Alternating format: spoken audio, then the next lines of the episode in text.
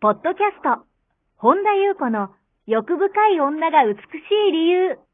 美とお金を引き寄せる。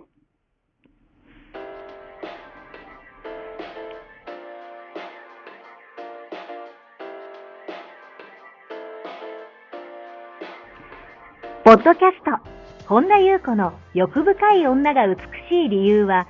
1万人の女性をコーチしてきたメンタル美容研究所代表、本田裕子が、幅広い知識と自らの経験をもとに、より美しく豊かになる方法を独自の視点からお伝えしていきます。女性の本来持っている美しさを引き出すヒントや、2005年から実業家として培ってきたノウハウ、精神的・経済的な自立、自由奔放に輝きながら自分の人生を楽しむ意識やメンタル作りについてお話をしつつ、また、リスナーの皆様の様々な悩みを解決していく番組です。それでは、本日の番組をお楽しみください。こんばんは、本田裕子です。本日もポッドキャスト、1万人の女性をコーチしてきた私、本田裕子の欲深い女が美しい理由の番組をスタートいたします。本日もこの番組は、アシスタントの坂本ちゃんですと一緒に進めてまいります、はい、では坂本ちゃん、本日もよろしくお願いいたします。はい、よろしくお願いいたします。はい、今日はどのようなお便りが届いてますか？はい、りんりんさん、いつもポッドキャストや YouTube を楽しく配分拝見しております。人間関係についての悩みです。気が合わない人やエネルギーの合わない人とどのように接したらよいでしょうか、というお便りが届いております。はい、ありがとうございます、はい。まあ、やっぱりね、人間関係のお悩みもすごく多いんですけれども、はい、気が合わない人とか、エネルギーの合わない人と、はい、まあ、そうですね、私よく昔よくブログに書いてたんですけど、はい、この世の中の、例えばこの現象世界の人間関係は特に、はい、エネルギーのキャッチボールだっていうお話をね、過去にも、まあ、ポッドキャストでももしかしたらしたかもしれないんですけど、はい、やっぱりあらゆる存在っていうのはエネルギーで、まあ、元は一つのエネルギーなんだけど、の現れだから、はい、そのエネルギーが、まあ、その何らかのエネルギーだから波動、はいを放ってますよね、でそのまあ、波動を放ってて、その私たちは周りのいろんな波動、自分も放ってるし、はい、周りのいろんな波動を浴びながら、自分も自らも何かしらの波動を放ち、はい、そしてその自分の放った波動もやっぱり周りに影響を与えてる。だから影響、だからキャッチボールですよね、やっぱり影響を与え合っている、だからやっぱりキャッチボールっていうのが一番私はしっくりくるなと思っていて、はい、でやっぱり人間関係において気持ちがいい時っていうのは、はい、やっぱりエネルギーの波動が合ってるんですよね、そこまでは、はい、なんだろうな、こう活発というか、お互い気がまあ、波動が合ってるってことですね、やっぱり、はい、そこでいい交流が起きている、なるほど。だけど、気持ちがいいと、だから感じますよね、はい、だから感じるし、まあ、お互いが気持ちがいいなって、心地いいなっていう状態になりやすいと思うんですね、はい、で、まあ、人にもいくつかタイプがあるというか、やっぱりそれも、まあ、自然にね、そのエネルギーの出し方の違いとかもやっぱり、まあ、出し方っていうよりは、そこの中に誰か実体の誰かがいるわけではないけども、はい、まあ、出方にもちろんいろんな、違いはありますよね。だから大元は一つだけど、海の大元は一つに、波だってその、はいはい、いろんな波があるじゃないですか。そうですね。だからその波もう表面ですよね、超表面の、はい、表層的な波もすごく激しい波もあれば、こう穏やかな波のところも、それも場所とか周りにもやっぱ影響を受けますよね、はい、だから人間関係で不快だなって感じる多くは、相手がね、何を言ったかとかじゃないんですよ、何をどんな内容を話してるかとかじゃ実はなくて、はい、相手のね、こうエネルギーと自分が合ってない時に感じるんですよね、はい、起きやすい、だからよくありますよね、同じことを他の人から言われても気にならないのに、なんか同じことを別の人から言われるとなんかすごい不快になるとかはそういう理由だったりするんですよね。だからその人の放っているその時のエネルギーと合ってない、でも別の人から言われるとなんかそうでもないとかっていうのが、まあそれもやっぱり波動だったりするんですよね。でまあ私は個人的に例えば心理の道へ行けば行くほど好き嫌いっていうのはなんかなくなる、なん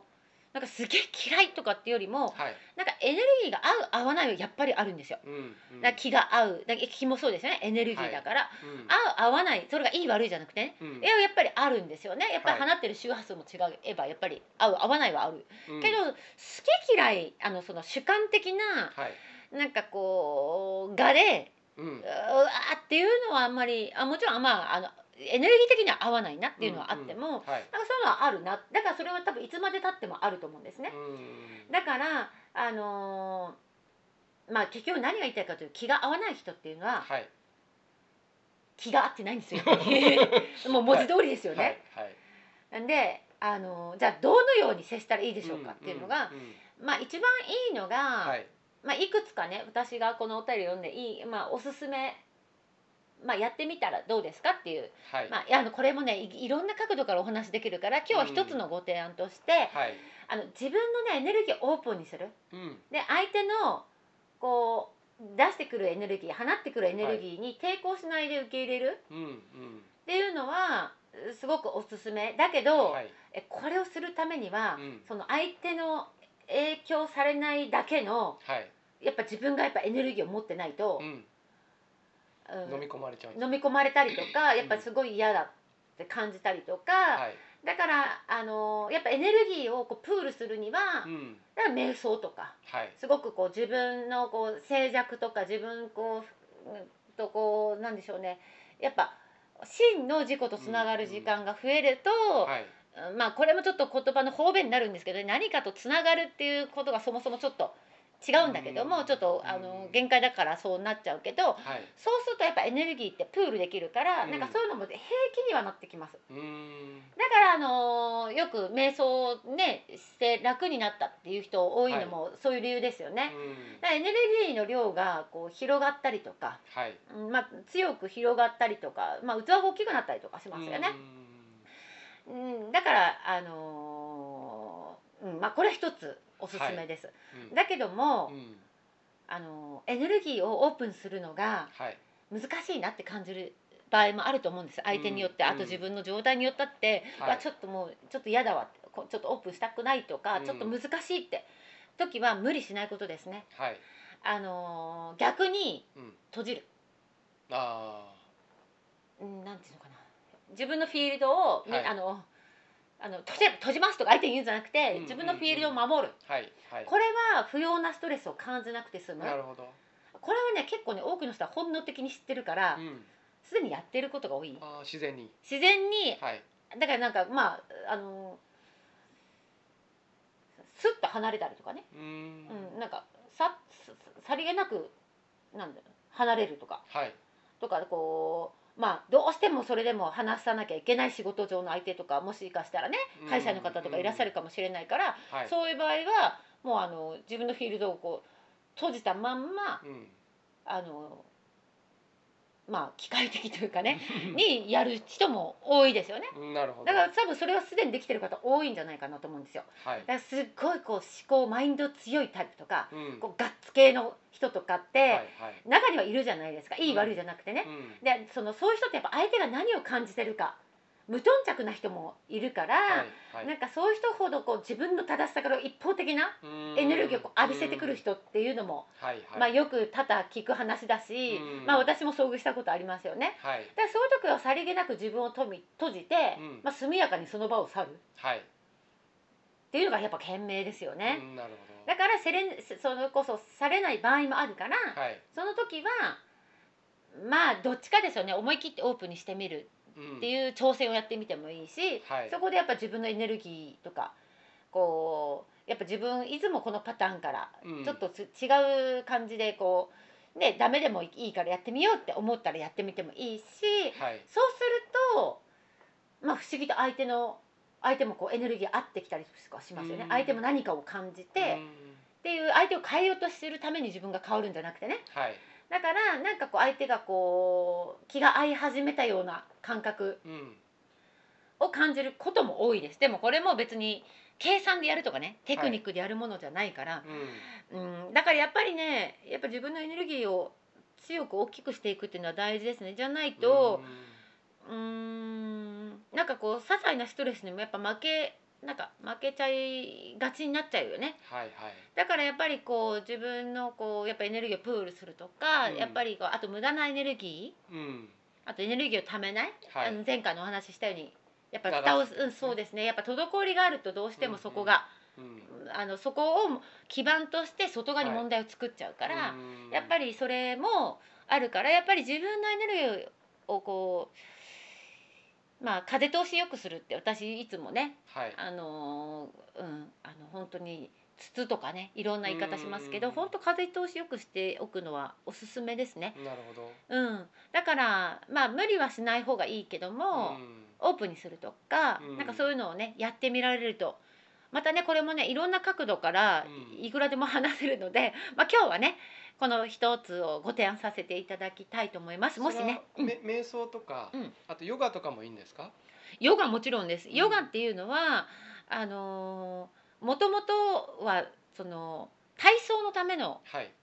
ヨガをしたい人もね、もちろんその方に目的にあってするけれども、はい、ヨガっていうのはもともとまあ、ある意味悟りへのツールとして一番最適、はい、だからそれこそこの前回のね心に溜まってるものとか、はいはい、想念とかある意味、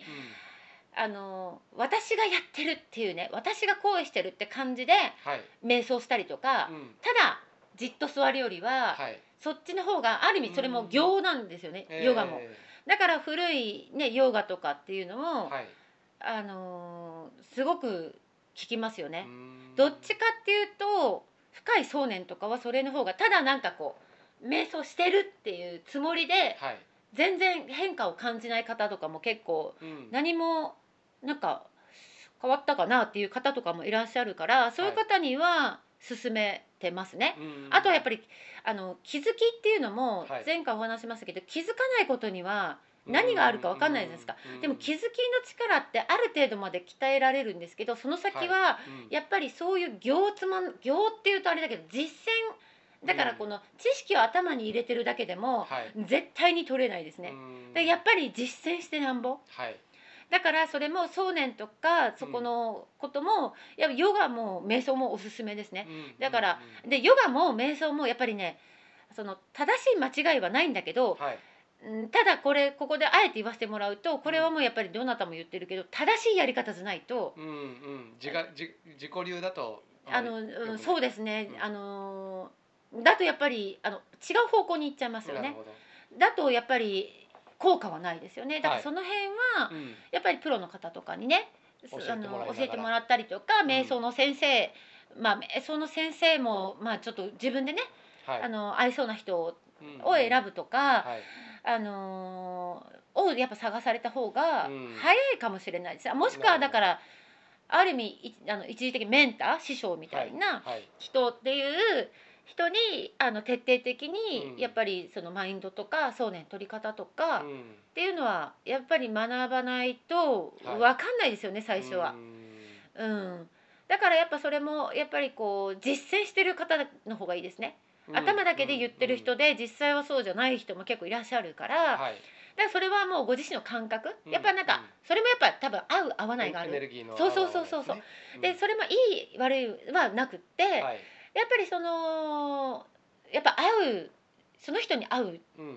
ものって、うん、その時にその人に合うものっていうのがあるから、はい、やっぱその時の感覚に素直に行ってみるっていうのがね、はい、いいと思います、うん、以上でございます。はい、ありがとうございます。この番組では皆様からのご質問、ご感想をお待ちしております。本田裕子のホームページ、yuko-honda.com までお寄せください。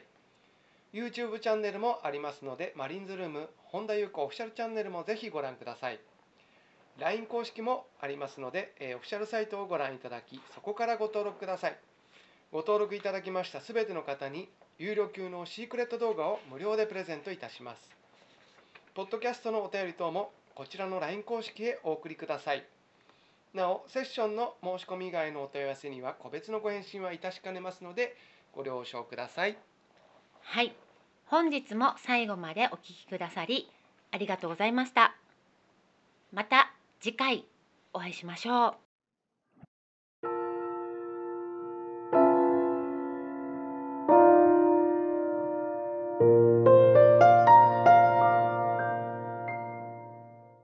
本日のポッドキャストはいかがでしたか？この番組を聞いてくださったあなたにプレゼントがあります。お申し込みは、本田裕子オフィシャルウェブサイトにアクセスし、ポッドキャストページを開き、必要事項を入力してください。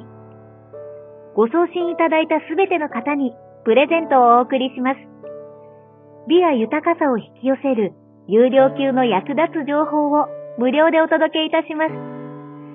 URL は http://yuko-honda.com/ です。また番組では本田裕子への質問や感想をお待ちしています。同じく本田裕子オフィシャルウェブサイトにアクセスし、お問い合わせフォームからお申し込みください。それではまた次回お会いしましょう。